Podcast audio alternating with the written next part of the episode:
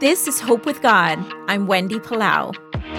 My friend always says if there's more than one person in your family, you are a dysfunctional family. Simply because we are dysfunctional people and we bring all of our stuff into our relationships, into our homes, into our children's lives. Sometimes we have so much pain as a result of our family that we are deeply impacted as we walk through life. Healing can feel impossible. The hopeful truth is that your past is not the end of your story.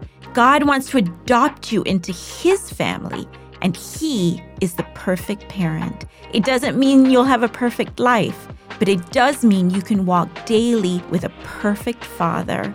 He will never abuse you. He will never leave you. He will discipline you, but it won't be to control you. It will be because He loves you.